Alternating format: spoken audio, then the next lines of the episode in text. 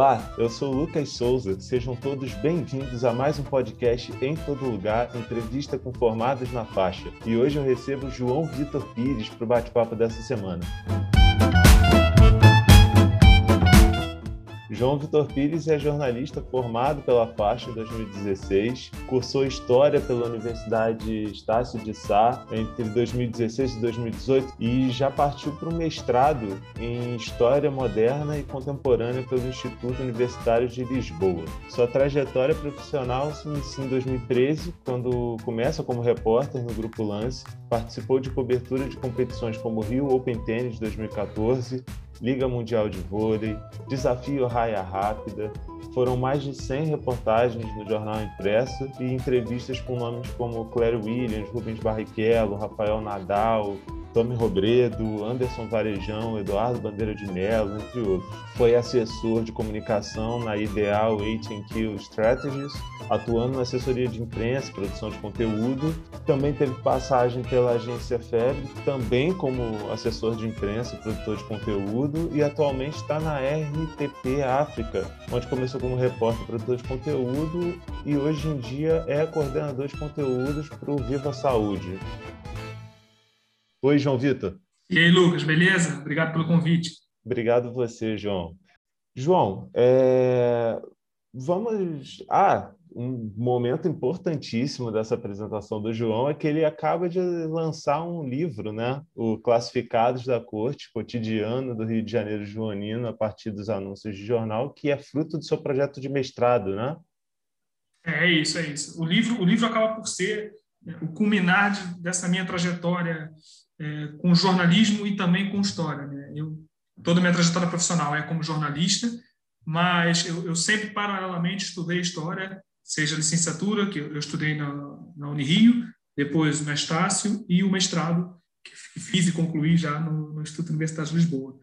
Então, a minha tese de mestrado, eu acabei juntando o meu interesse pelo jornalismo também com a história. O que eu fiz? Eu li todas as edições do primeiro jornal da história do Brasil, da Gazeta do Rio de Janeiro, e estudei todos os anúncios que foram publicados nesse jornal. Por isso o nome Classificados, né? É o nome que usamos hoje em dia para chamar os anúncios de jornal.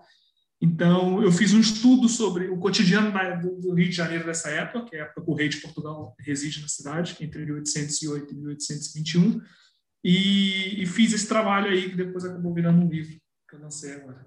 Ah, pô, que maravilha. É muito interessante, a gente vai falar sobre ele, mas vamos ao princípio, assim. Você disse que você cursou História pouco antes de entrar na faixa, depois cursou História depois que saiu da faixa também. O que te levou à decisão de ser jornalista, de trabalhar com comunicação, escolher a faixa, essa transição para a História depois? Mas primeiro, o que te levou a ser jornalista e a escolher a faixa? Eu, na verdade, desde criança sempre quis ser jornalista, né? Eu sempre fui aquele adolescente que todos os dias passava na banca, comprava o jornal impresso, lia, e sonhava em ser a pessoa que escrevia aquelas reportagens, aquelas matérias, né? Então, o jornalismo sempre teve na minha cabeça. Mas um pouco antes de chegar à época do vestibular ali, eu também comecei a me interessar muito pela história. Então, o que eu fiz? Eu cursei vestibular e depois eu pensei, olha, vamos ver para que dá a minha nota. Então, o que aconteceu foi, eu não passei para jornalismo em federal, não tive nota para isso, mas passei para história. Então, fui cursar história no Unirio, cursei 2 períodos, só que aí veio uma greve, na altura uma greve quase que interminável. Então eu acabei me dedicando ao jornalismo na faixa. Tranquei a Unirio, comecei a me dedicar ao estudo de jornalismo na faixa, que era ali a minha... Não vou dizer que era meu plano B, porque eu tinha esses 2 planos na cabeça, né? A história ou o jornalismo. Então fui para o jornalismo e, cara, logo no segundo período, no fim do segundo período na faixa, eu já consegui a partir de um professor que nós tínhamos na época na faixa, ele não dá aula mais na faixa, mas ele é uma pessoa emblemática. Acho que todo mundo que está na faixa sabe quem ele foi um dia, que é o Roberto Assafi. Não sei se você já escutou falar nele, mas claro. É uma lenda do nosso jornalismo esportivo e é uma lenda da faixa também. Eu tive o prazer de ter aula com a Assafi e, na altura, o Assafi me ajudou a conseguir um espaço ali para entrar no Lance e eu acabei entrando no Lance no início do meu terceiro período na faixa. Então, eu digamos assim, eu comecei a minha trajetória cedo, e isso foi a melhor coisa, porque estudar e trabalhar ao mesmo tempo, eu recomendo a todo mundo que esteja na faixa, que tente logo um estágio ou alguma coisa, porque o jornalismo ele é muito teórico, mas ele também é muito prático. Então, precisamos estar sempre nesses dois caminhos. Precisamos da teoria que a faixa vai dar, mas também precisamos da prática. Então, é muito importante esse período do estágio e é importante começar logo na faculdade. Para mim, ajudou muito, e o período do lance foi muito enriquecedor para mim nessa época. Então, foi isso. O jornalismo sempre foi o meu plano A, vamos dizer assim. Muito, muito interessante. E você já falou sobre esse conselho, né, de estagiar, né, você estagiou desde os primeiros períodos e falou sobre o Assafi ser um professor marcante. Tem outros professores marcantes da faixa que vem à sua cabeça, que influenciaram diretamente no que você é hoje? Algumas lendas, né? O Roberto Assafi, para mim, foi dos principais, porque ele não só era uma inspiração para mim, todo mundo que eu entrei para fazer jornalismo pensando primeiramente para o jornalismo esportivo, né? Depois eu acabei indo mais para o jornalismo cultural, como assessor de imprensa e tudo, e acaba por ser o que eu faço hoje também. Mas o Assafi, para mim, foi a grande inspiração no início. Mas não tem como esquecer, por exemplo, do Gilson Caroni, que eu acho que dá aula na faixa ainda, não é? Sim. Ele é sensacional, tem uma didática incrível. Pouquíssimos professores na minha vida conseguiram ensinar temas tão difíceis como sociologia e política histórica, como o Gilson ensina, mas com a didática dele, de uma forma cômica. Ele é incrível. E também lembro muito, que eu acho que também dá aula na faixa ainda, que é o Luciano Zarur, né, que é jornalismo, também tem uma carreira em filosofia. Na minha época, o Zarur era o coordenador do curso, acho que não é mais. Não, hoje é o Leandro do Lacerda. É o Leandro, o Zarur era o coordenador na minha época. O Zarur acabou por ser também o meu orientador de monografia depois na faixa. Então, foi um professor que me ajudou muito ao longo do percurso na faixa também. Então, para mim, esses três são emblemáticos, o Roberto Assafi, o Gilson Caroni e o Zarur. Maravilha. Sua história de vida é muito intensa, né? Tem bastante experiência desde o início da faculdade, como a gente conversou, e eu gostaria que você falasse de cada uma delas, o que cada uma delas te trouxe, e qual delas que te satisfez mais, assim?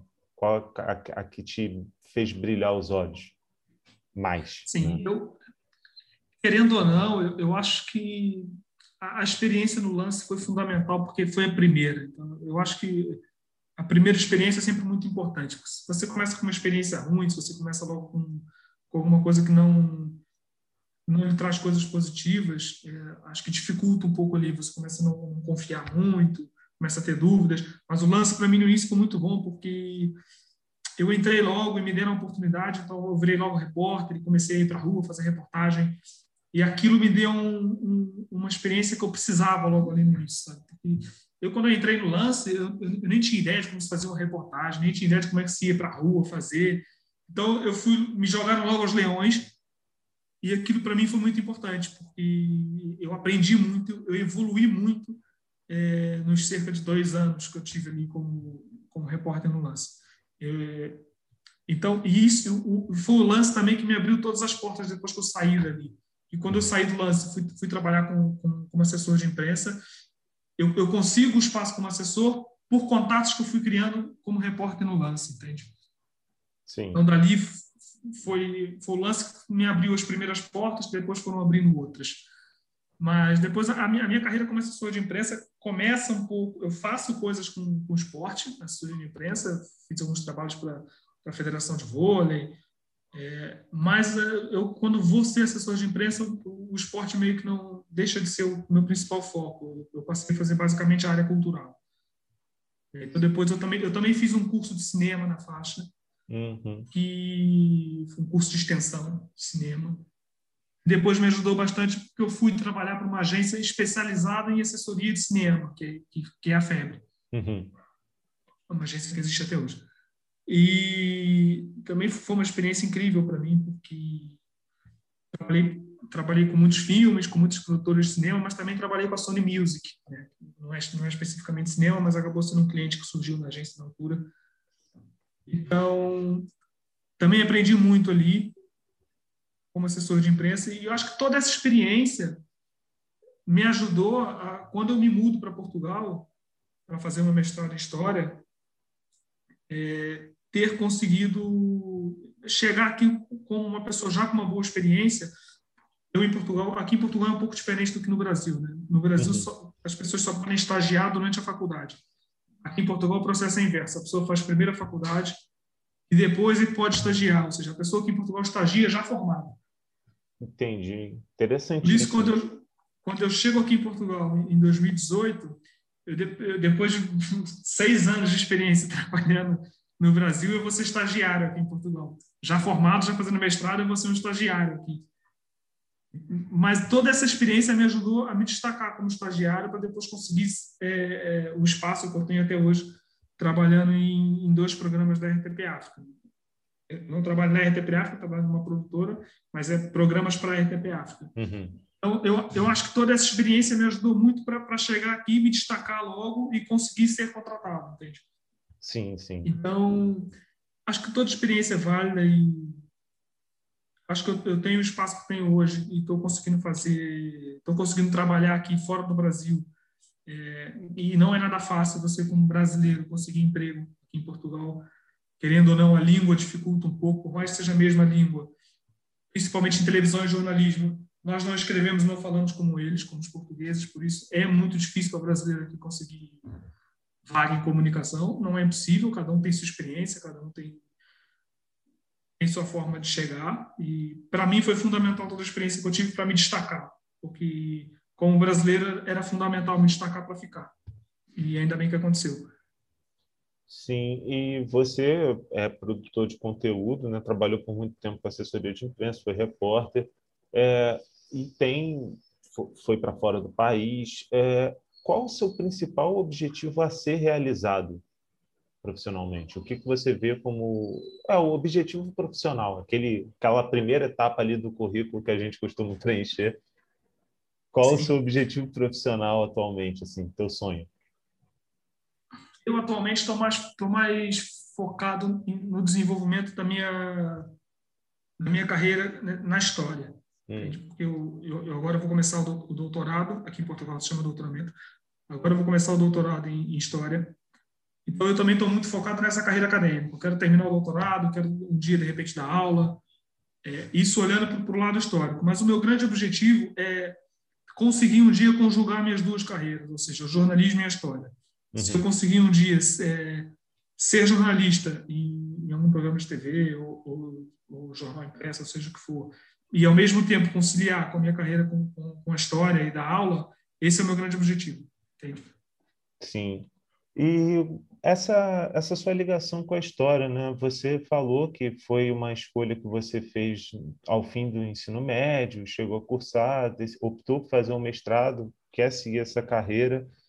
É um sonho antigo, né? Mas eu ia perguntar sobre transição, mas não foi bem uma transição, né? Me parece que foram 2 carreiras que foram juntos na sua vida, andando lado a lado. Nunca uma ficou muito à frente da outra. Não é uma transição porque eu nunca deixei de fazer o jornalismo para fazer história, né? Nem pretendo. Nem Sim. pretendo, porque eu acho que é perfeitamente possível conciliar. Até porque são 2 carreiras que são próximas, vamos dizer assim, são perfeitamente... Sim, são complementares, né? São complementares, exatamente. Então, a minha ideia é essa, é sempre tentar ir complementando uma coisa com a outra. Porque eu acho que tanto olhando para mim como historiador, que é uma carreira que eu estou construindo ainda, né? Não sou um historiador, digamos assim, ainda, mas estou construindo a minha carreira acadêmica nesse ramo. O meu conhecimento como jornalista me ajuda muito em relação a isso, principalmente em termos da escrita, porque tem uma escrita mais leve, uma escrita mais objetiva, me ajuda muito na história. E a história, naturalmente, me ajuda muito no jornalismo, porque traz um conhecimento complementar que nem todo jornalista tem. Por isso, a minha ideia sempre foi tentar conjugar essas 2 carreiras e, quem sabe, um dia, com essas 2 formações, conseguir espaços ainda maiores, né? Eu, hoje em dia, por exemplo, eu trabalho na RTP África, e o meu conhecimento histórico me ajuda muito, porque o canal de televisão que eu trabalho, a RTP África, É um canal que emite em Portugal, mas ele também emite, principalmente, esse é o grande foco dele, ele emite nos 5 países africanos de língua portuguesa. Portanto, Angola, Moçambique, Cabo Verde, Guiné-Bissau e São Tomé e Príncipe. Esses 5 países, como todos os brasileiros devem saber, são países que falam língua portuguesa. Uhum. Então, os programas em que eu trabalho são emitidos nestes 5 países. E o meu conhecimento histórico em relação à colonização que Portugal exerceu nesses países e que exerceu no Brasil também, me ajuda muito a entender a cultura desses países, a entender muitas coisas que eu lido no dia a dia sobre esses países. Portanto, facilita muito o meu dia a dia também, esse conhecimento histórico. Eu trabalho em programas culturais, e um programa de cultura, outro programa de saúde, mas todos os dias me vejo diante de questões históricas e tenho muita facilidade de lidar com elas por causa disso. Sim, é realmente um conteúdo que ajuda muito, ainda mais nesse contexto, né? Os dois contextos, tanto você sair do Brasil para ir trabalhar lá, quanto você trabalhar lá trabalhando para uma emissora que transmite o sinal para os países africanos de língua portuguesa. Realmente você tem uma transição entre as diversas culturas do idioma, né? Muito interessante, um espaço muito interessante para transitar entre elas, entender. Tem sido um trabalho muito enriquecedor para mim, muito. Tanto a nível de produzir os programas, mas eu também faço reportagens aqui na rua. Também sou repórter, né? De um desses programas. Então, eu, quando vou para a rua fazer reportagens, entrevistar pessoas, artistas, empreendedores, ativistas de Angola, de Moçambique, de Cabo Verde, é muito enriquecedor para mim. E, querendo ou não, nós brasileiros, seja por estarmos geograficamente distantes ou seja por sermos um país enorme e termos muita coisa para nos focar dentro do nosso país, os brasileiros conhecem muito pouco desses outros países de língua portuguesa. O Brasil conhece um pouco de Portugal, sim. Mas se vamos falar de Angola, de Moçambique, Cabo Verde, Guiné-Bissau, São Tomé e Príncipe, os brasileiros não conhecem nada.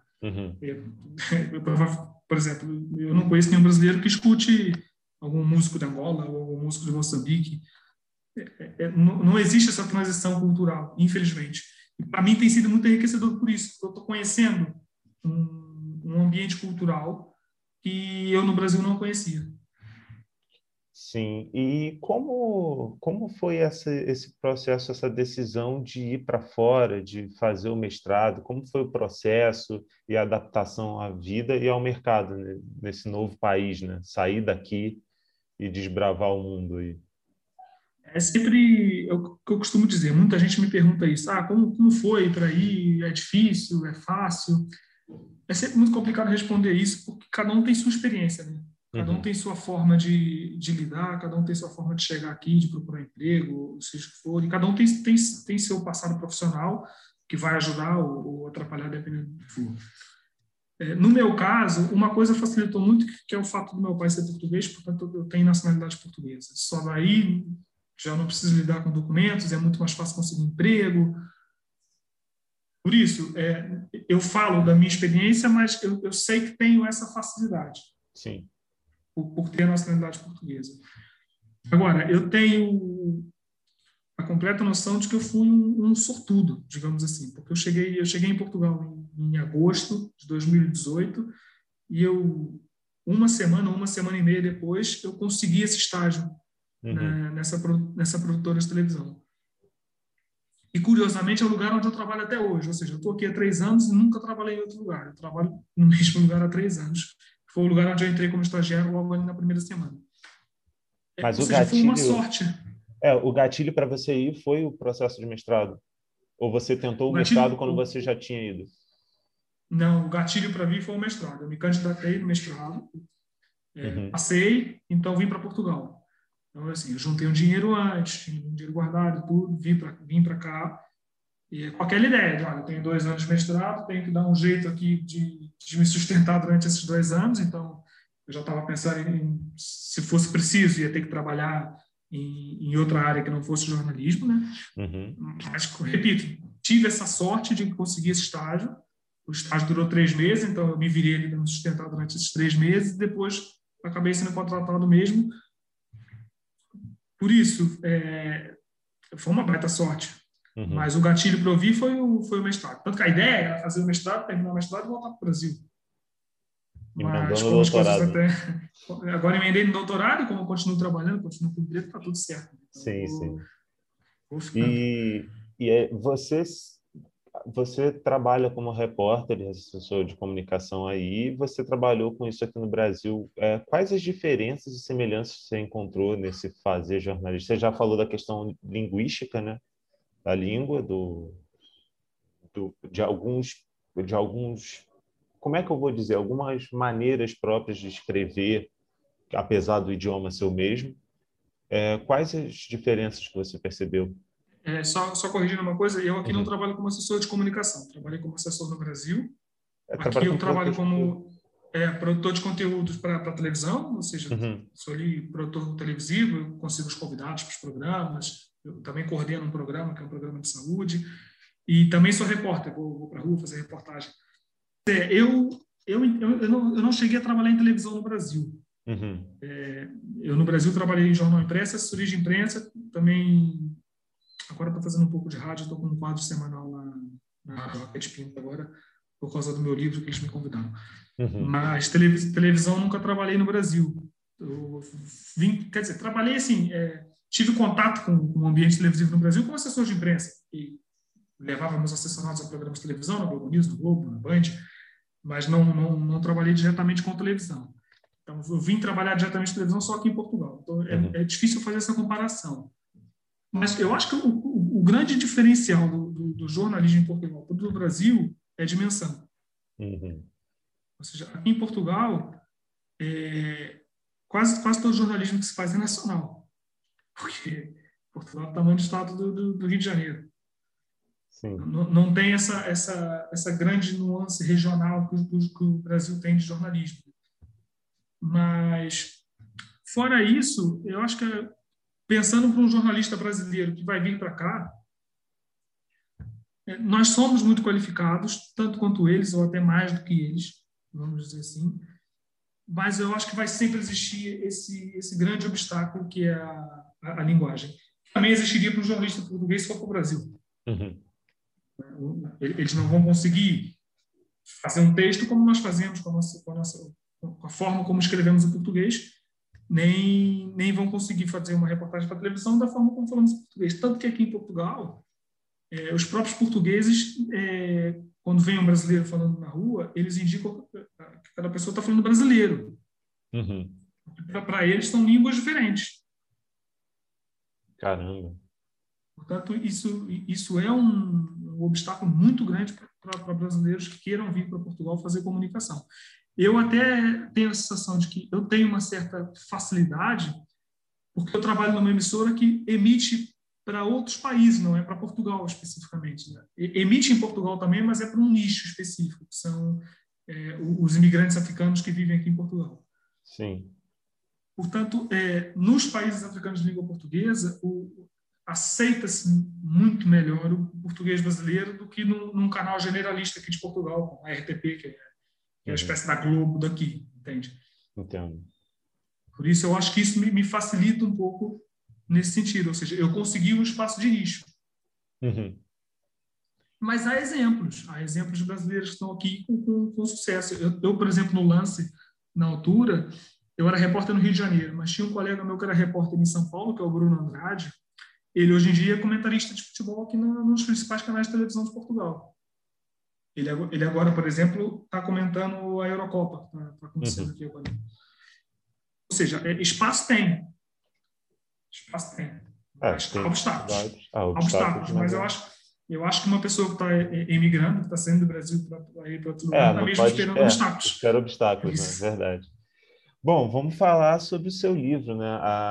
Você foi para Portugal fazer seu mestrado e o seu tema, a tese, gerou um livro recém-lançado, né? Classificados da Corte, cotidiano do Rio de Janeiro joanino, a partir de anúncios de jornal. E esse livro aborda, através dos classificados, né? do primeiro jornal do Brasil, do Rio de Janeiro, vários aspectos sociais vigentes na época que podem ser comparados a alguns, podem ser contextualizados também ou comparados com o momento que nós vivemos até mundial hoje, né?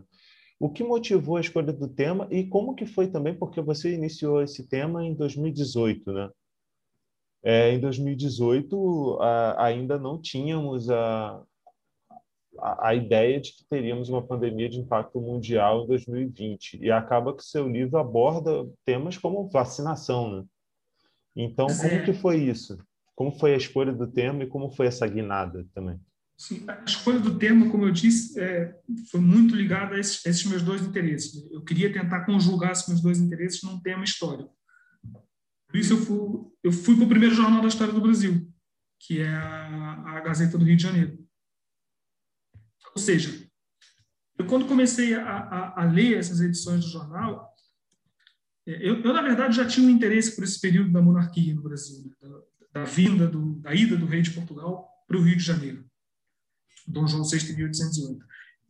Como eu nasci em Petrópolis e cresci em Petrópolis, eu só vou morar no Rio de Janeiro para fazer faculdade. Então, eu ali na minha infância, na minha adolescência, sempre tive muito contato com essa questão da monarquia, do império brasileiro, pela questão do Museu Imperial em Petrópolis, de ser a cidade de Dom Pedro II e tudo isso. Então, sempre tive muito interesse por isso.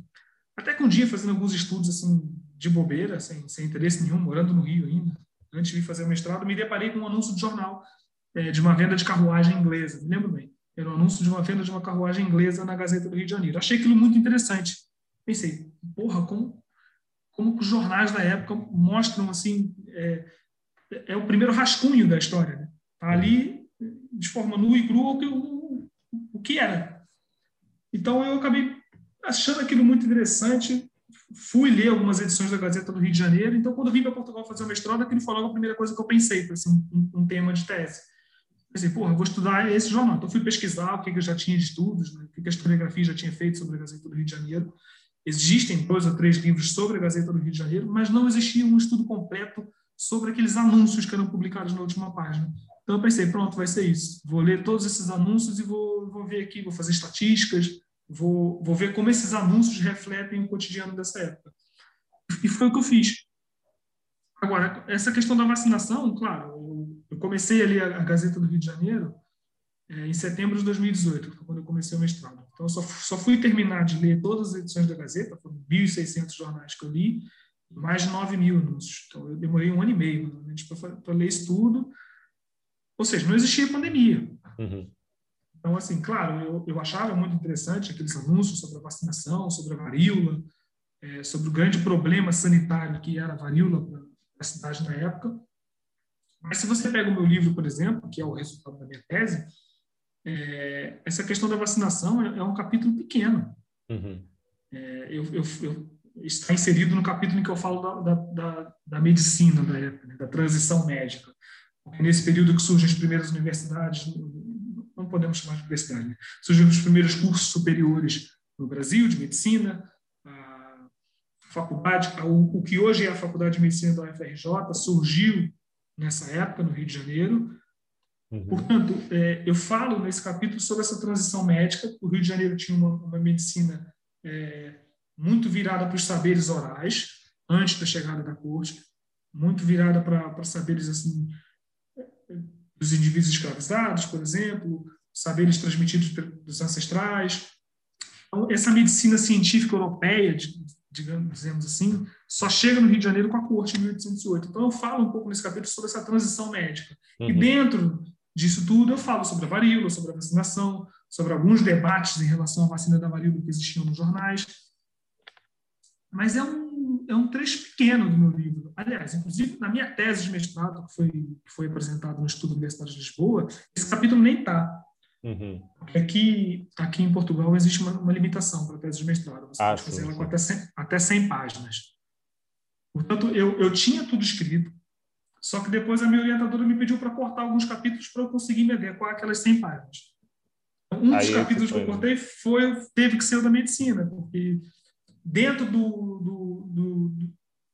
do montante ali de 9.000 anúncios, os anúncios relacionados ao cotidiano médico não eram os mais marcantes. Por isso, eu optei por cortar esse capítulo. Mas depois, na hora de editar o livro, eu acabei inserindo, claro, alguns capítulos que eu cortei da tese, incluindo esse da medicina. Mas, realmente, depois de eu editar o livro e tudo, esse capítulo acabou por ser do que mais chama a atenção às pessoas por essa ligação com a pandemia atual. Inclusive, há pouco tempo saiu uma reportagem sobre o meu livro no Globo e... O foco era esse. O repórter do Globo basicamente focou nesse capítulo, né, da vacina. Claro que ele fala sobre o livro em geral, mas o foco é a vacina. Então, é curioso isso, porque no livro não é sobre isso, tem um capítulo pequeno sobre isso, mas isso acabou por se tornar a grande manchete no livro, vamos dizer assim. É, o contexto, né? O contexto acabou levando a isso. Mas quais o que você destaca, assim, que foi mais gostoso de pesquisar, as suas percepções sobre a época? Cara, é você conhecer, você está ali lendo aqueles anúncios e aquilo é muito enriquecedor, porque você nota como é que se pensava na época, como é que se agia na época, como é que se sentia na época.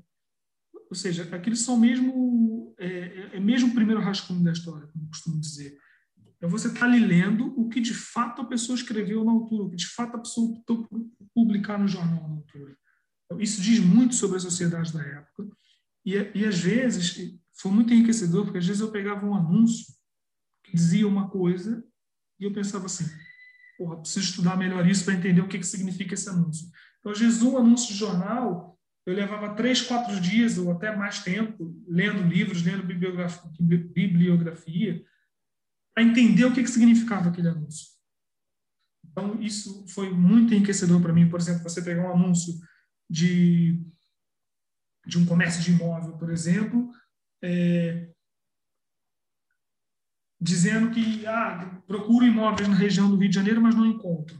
Ou seja, pessoas dando a entender ali que não encontram imóveis à venda ou imóveis disponíveis no centro do Rio de Janeiro. Isso significa que a cidade estava sobrelotada, isso significa que a cidade não estava conseguindo absorver o aumento populacional. Por isso, eu tive que estudar dias e dias para entender esse processo, entender quantas pessoas que vieram com a corte do Rio, por que estava tão insuficiente a disponibilidade de imóveis no centro, se existiu expansão urbana, se existiu algum incentivo para a criação de imóveis em outras localidades. Ou seja, 1 ou 2 anúncios de imóveis me fizeram estudar todo um processo de urbanização, de expansão no Rio de Janeiro. Ou até mesmo um anúncio de venda de um indivíduo escravizado, que indica, por exemplo, a origem daquele indivíduo, a nação, como se dizia na época. E você nota ali, por exemplo, muitos indivíduos vindo de Cabinda, por exemplo. Então, eu vou ter que estudar por que Cabinda, por que Benguela, por que Moçambique. Estudar essas origens, estudar o porquê dessas localizações, dessas indicações, dessas origens, e tentar criar ali um retrato desse cotidiano da época. Então, é um estudo sobre o jornal da época, mas é um estudo histórico, é um estudo baseado em grandes historiadores que fizeram suas pesquisas específicas sobre essas questões. E eu, a partir dos anúncios, vou mostrando esse cotidiano, vou mostrando com essa curiosidade, né, de ir mostrando os anúncios do jornal. Sim, muito interessante. Muito interessante mesmo. E, bom, como que a galera tem acesso ao teu livro? Está à venda em alguma plataforma? Sim, o livro está disponível em alguns sites online, né? Está na Amazon, está na americanas.com, está no Submarino. E também já tive um pedido da Livraria da Travessa. Por isso, nos próximos dias já vai estar disponível também na Livraria da Travessa, no Rio de Janeiro, como também está disponível na Livraria da Travessa aqui em Lisboa. E também para quem já fez essa transição do físico para o digital, né? O livro também está no Kindle. Ah, muito bom. Mais barato, mais acessível, mais simples, digamos assim. Muito bom. Bom, agora uma pergunta que a gente costuma fazer para o encerramento, né?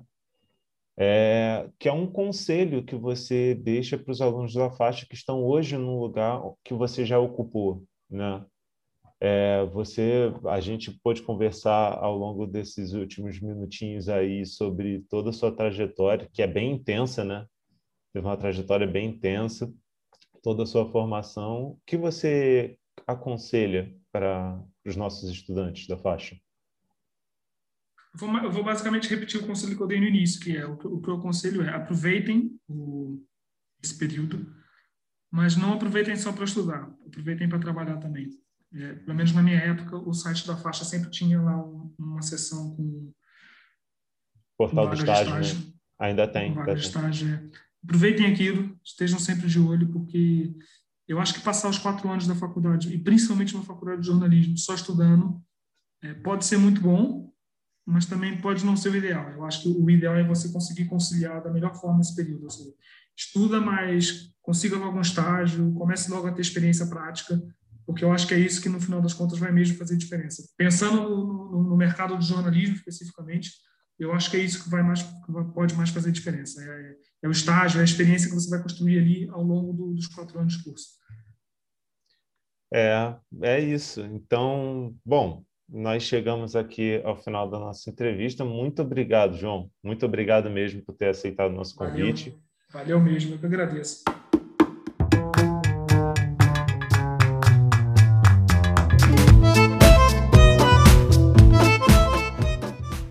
E é isso, esse foi o João Victor, gente, entrevistado dessa semana. Muito obrigado a todos vocês e continuem nos acompanhando no emtodolugar.faixa.edu.br. Até a próxima!